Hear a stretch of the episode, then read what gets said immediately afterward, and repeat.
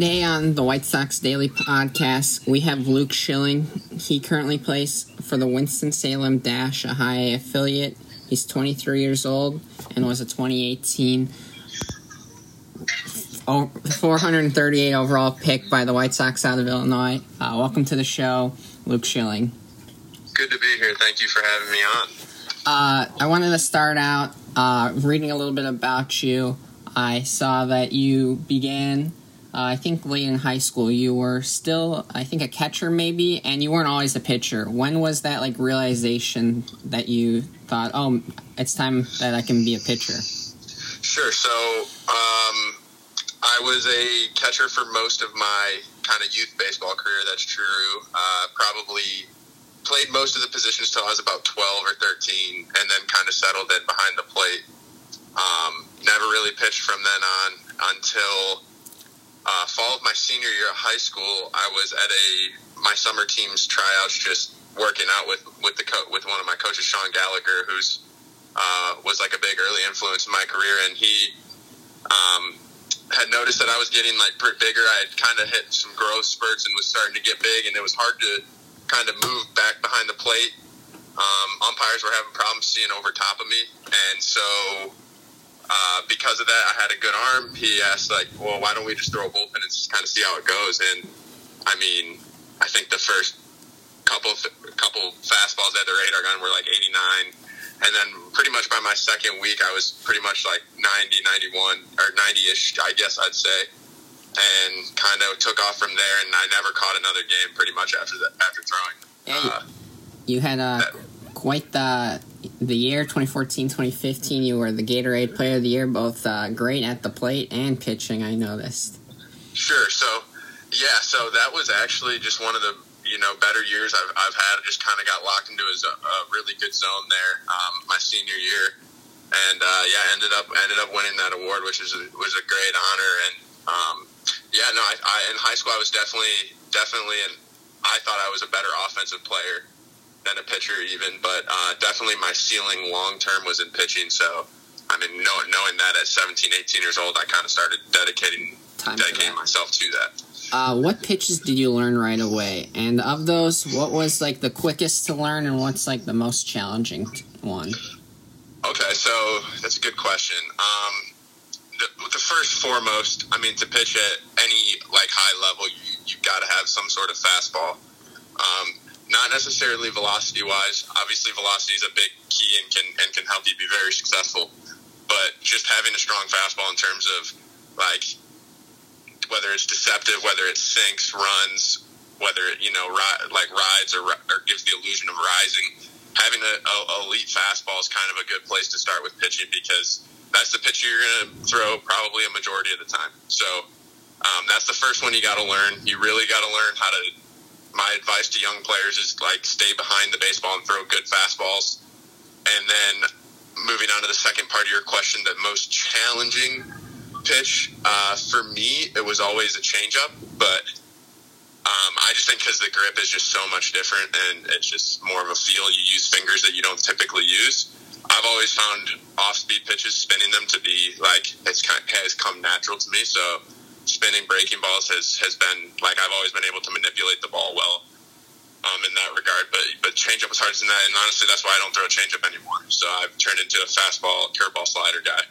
Um, and it's so far I've I've gotten out of the gates pretty good just with those three. So I'm I'm uh, kind of trying to master those. Throughout your uh, young career so far, uh, you've dealt with injuries. Uh, in the past, I I've spoken to two people that you know. Uh, one that's in relation to this question, Jake Burger, and then a later question, uh, Michael Massey, one of your teammates. Uh, in this question, you dealt with those injuries, and uh, Jake Burger, in a similar way, had quite a career path of injuries, and now he's finally getting it on in the minors. How do you stay focused and get back to form while experiencing like hard days and maybe like the communication with maybe your team and your t- teammates aren't necessarily there, but you keep pushing along in those process. Sure. So I think um, you know you talk about like in life, you can look at it as either something you know happens to you or something happens for you, and you know, I think if you ask Jake or, and if you ask me and Mike, like those injuries, although at, at in the moment were probably some of the more difficult times like of my life, and the, even the years leading up to it, trying to figure out what was wrong, and uh, you know, it's just like in those moments, you you you know, you feel like it's never going to end, but the real thing is just making you make a decision in your head, and every guy knows what I'm talking about that plays at, at a high level. Like you just can't imagine your life without baseball. So it's it's a simple decision. It, it wasn't for me. It, it had nothing. Honestly, it had nothing to even do with like getting back with my team with the White Sox. It was just a personal commitment to, hey, this is a career altering injury. I have a choice. I can either make you know put go all in and do everything I can to get back, or I can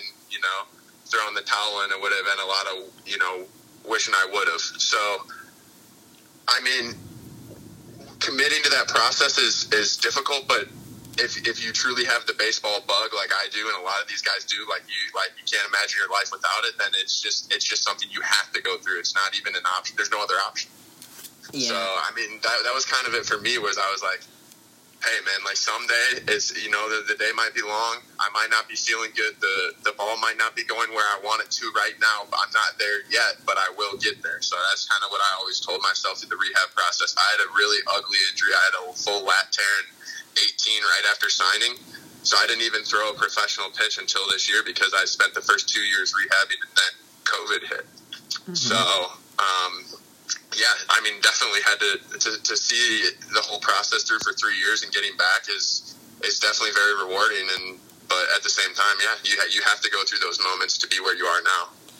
Uh, I'm not too familiar with the MLB draft, and I know you're a later round pick, but I think there's still a there had to been at least some shocked feeling uh, to getting drafted after missing some time in college. Sure. So, well, I, I also got uh, picked out of high school too. So yeah, like, I saw that one as well. I, I, had gone through I had gone through the process like pretty seriously uh, my senior year of high school, where I had done a lot of like.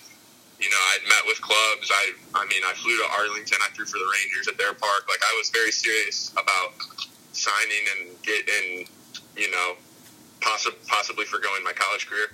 It didn't end up working out. I ended up getting picked by the Rangers, but kind of like the first shock of like, oh my gosh, I got drafted. It kind of was like taken away right there.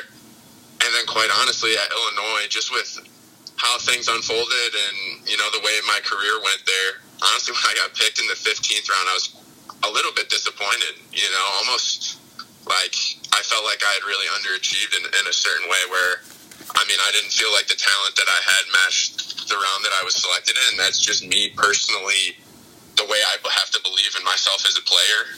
And so, I, I mean, I didn't feel slighted, but I definitely, I was grateful to be picked, and I was super grateful for the opportunity. But at the same time, I, I, I in the back of my mind, knew that I had underachieved at Illinois, and, and I really needed to turn some things around if I was going to, you know, be successful as a pro. Uh, with one of the big parts of this interview I wanted to get into um, was this past year. Uh, for many, 2020, on various levels of like how difficult it's been, uh, there it caused a ripple effect from everyone's personal life to their careers. And one thing that it kind of destroyed was minor league baseball. And unfortunately for you, uh, that definitely hit home as you had to sit out the whole year, as many other minor leaguers did. Uh, what what was there any when you got initially cut that day? Um, I, I, know this is probably hard, but was there any reassurance that you would be brought back? How did no. that go? No, there was. Uh, uh, I I can't speak for any members of the White Sox, but when I was released in June, I, there was no expectation of there being another opportunity there. At least at that point in time, uh, it wasn't even really mentioned. Um, what really changed though, I mean, and you can't, and in some ways, I mean, the White Sox had to do what they had to do as far as getting their players, you know, their their rosters the way they needed them, and they had to make a business decision. And unfortunately, that's the way baseball works. But I don't think they were expecting me to come back the way I did from this surgery. I mean, the further and further I've gotten out from this lat surgery, the more and more function I've regained in that muscle I mean, just the, the performance level has just gone up and up and up. So I don't think they were expecting. I don't think anybody could foresee it. I mean, I'm the only one. I feel like at times, and maybe some of my trainers, guys like Randy Sullivan and Wes McGuire, who I worked with at the Armory, uh, guys who I worked with every day, kind of saw it, but coming. But I don't think any club could foresee that, and because of that, they released me. And for seven months, I was a free agent, man. In COVID, I was working. I worked at FedEx. I worked at Nordstrom. I mean, I was waking up in the morning, training four or five hours, and then going and working 40 hours a week. So And pr- pretty. probably the best thing. It's probably the best thing for me because it forced me to. It forced me to work so hard, and it forced me to really, really, really find the re, the reasons why I want to play this game and how much this game me- means to me. So once that came, once that came into came back to me, and you know the performance started going up, and seven months as a free agent grinding, and you know once the team started calling again, and I the White Sox kind of came back around, and it was kind of like, all right, yeah, let's do this thing again. Let's do it the right way. Yes. So when, after you got cut, was pretty much you you started looking for other jobs for the time being. Then. Yeah, so I actually, yeah, I looked for normal jobs, man. I, I mean, at some point you have to be realistic with yourself. Uh, I was two two years out of competitive, almost three years out of competitive baseball. Plus, you throw the COVID year. Um, I'd had a serious injury and had no like in game in game numbers to show to get to a team to sign me. So I was kind of in a situation where it was like, man, like, yeah, I was training my, my ass off, but at the same time, uh, there is a little bit in the back of your head going, hey, if it's if it's over, I mean, maybe it is. Like you don't know, but the, I mean, you just kind of tuck that away in the back of your mind. And I just kept, you know, one foot in front of the other and kept following my training plan. And I mean, I like I said, the guys I trained with, and you know, like I knew the performance was going to be there. I just knew it was going to take time for a for a club to finally see that, and with due time, it did finally happen. I have a couple more questions here. Um, besides the hard work you put in, you had I, gue- I would say a little bit of fun. You you did uh, you had whose idea was Shill's playpen? That is my idea. Uh, the execution, though, was uh, with the help of my dad.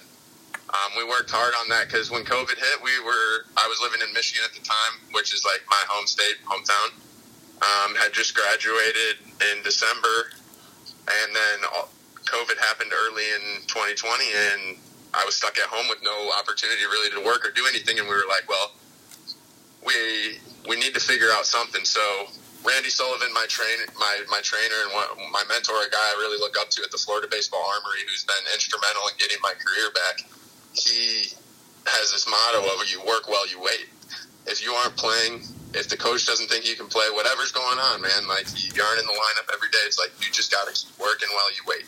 It's just, it's just the, it's just what champions do. So, like, and if you want to, if you want to be great at something, you have to be willing to work when the results aren't coming. So, we built that mound. We started. We went and got a couple truckloads of pitching clay from a landscaping place, and we, you know, put it in the backyard. I mean, I probably sunk a couple grand into it. My dad probably put a good amount into it as well, helping me out. So, I mean, it was a true commitment, but I was willing to do it to get better. And uh, one of my good friends and another guy I look to for advice, Justin Robinson in Michigan, he uh, runs a program called South Oakland A's. He gave me his Rapsodo, which is like a TrackMan device that tells you like pitch velocity and all that. So basically, put that in the backyard. Then we got started getting all the local guys coming out, and we probably had eight or ten pro guys throwing off the mound on a, a good amount of for a couple months there. So uh, the work definitely was worth it to build it, but just even making the memories was even more fun. And obviously, just kids I grew up playing with, guys like Karl Kauffmann, guys like you know who are prospects with other organizations, and we grew up playing together. Now it's kind of come full circle where we're hanging out in my backyard and throwing bullpens. You know, Alex Manassa and Cam Vieaux and all these guys across minor league baseball, where we were just all stuck together in Michigan, and we kind of made it work. Yeah, it's it's pretty. Nathan Witt too, yeah, Yeah, a lot of guys. I'm glad you dropped some of the names. That was one of the Yeah. questions I had. Uh, and it looks like at least I, I'll have to look at some of those other guys, but for you, it's paying off. You're having quite the season so far through your first 10 games, having some strong performances. Yeah. Uh, Uh, no, I, de- I definitely feel good so far. I've gotten out of the gate well. Um, I just, I just really need to focus on staying in kind of my process of, of what I do, and and executing my pitches. And once the pitch leaves my hand, it's you know it's it's out of my control. But yeah, no, I've I've definitely felt good to start the season, and you know it's crazy that this is actually my first professional baseball season. So first ten games actually came here in Winston Salem. Yeah, uh, one of the things that you said there that I think is important in like just anything is uh, everyone always wants to be someone that they're like else, and it's not it's not wrong to like aspire to be someone, but focus on what you do and what you do great, and use that to get and excel at your level and speed, not to be the crazy best of the best, because that doesn't always have to be the case. You can do your job and execute it well at your speed. That makes sense. Yeah. No, hundred percent. I think I think being yourself and being authentic to your like who you are is is a big key in, in being successful in this game. Like you have to know what you do well, and you have to be a confident guy out there because you know there's hostile environments. There's other guys in the box who can really swing it, and if you don't, if you aren't up there with like conviction and knowing what you're doing, it's you're going to be very difficult to be successful. So it's something that I've had to really build in training, and that's really the only thing that's built it for me is really through the work, through the training. When you can trust your, when you can just lean back and rely on your training, and it just becomes autonomous in the games. And there's just, I thought, you know, when I was younger, I could kind of out talent everybody, and eventually I had to bear down and really get good at the skills that it takes to be successful. And like that's what I committed to and that's kind of what Shills Playpen was. Is you know, it's like a place I could go to every day and work on my skills. And I just committed to it for literally the year for the COVID year, and I feel like I made gains when probably a lot of other guys. I mean, a lot of other guys did work really hard, but I mean, I think it's hard to compare when I mean I built a pitching mound in my backyard, and you know I'm working out every day. I mean, there's it's going to be hard to keep up with me if I have that type of work ethic and I have a year head start, and I'm you know I'm running with it every day. So that's kind of the mentality I, I think and, and have, and kind of taken that with me into my first season. And so far, I, I feel like it's gone well. Last two questions here. Uh, the first one is uh, I had to uh, p- pull your brother in and ask um, if he had any like interesting anecdotes or things worth bringing up. Uh, and I learned that I knew that you guys lived in Korea, but I wasn't too sure uh, about anything. But you played baseball there. Is there anything? I don't know what age you did, but uh, is there anything you take back from uh, what you learned there and being the only uh, foreigner into playing today? Yeah, so I actually played a year, I think a little over a year of Little League there, um, like in their actual native Little League, which was super intensive. And what really uh, I would say is a big proponent of why I'm here today. I mean, I picked up you talk about at 12 years old playing baseball every single day with really good other players. I mean, you really soak all that up like a sponge. And I think it really helped my game. When I came back to the States at, at 12 years old, I felt like, I mean, I was swinging a drop three bat at 11, 12 years old, you know, like I had already developed skills and strength in swinging and throwing that other kids just didn't have in the States because here it's more normal. Like you play baseball in the spring, it's not as intensive. You go play football in the fall, you move up it's like when I lived in Korea, it was I went to school, baseball, bed, school, baseball, bed, and I loved it. But I mean, that is definitely a huge part of why I'm here, and it's just kind of the the thin threads of life, like how it works out. I don't know. Maybe it's just like a greater power on how I ended up even living in Korea, but without that experience, I think it would be difficult to say that I'd be where I'm at today.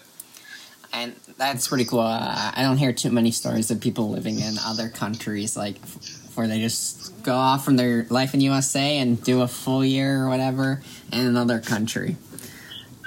Last question here. Uh, you're you're a month into the season. Uh, who are you close with on the team, and how do you just like get by your day to day being a part of a team? Um, I am close with Sal Biasi's my roommate. He's been my roommate on the road and everything too. Um, he went to Penn State and has played with a few different clubs, been traded a few times. So he's been a really good resource. We bounce a lot of training ideas off each other and just like hanging out. So he's definitely probably the closest. And I'm, I mean, I'm, I feel like I'm close with everybody on the pitching, pitching staff. I mean, we're all very friendly. We have a really close knit team this year, so it's it's been really enjoyable playing in Winston Salem so far. All right, that concludes it for me. Uh, thank you, Luke, for coming on. I'm excited to share this, and I'm excited for your season. Good luck uh, to you and the Winston Salem, Salem Dash. All right, thank you, man. Appreciate it. Thanks for having me.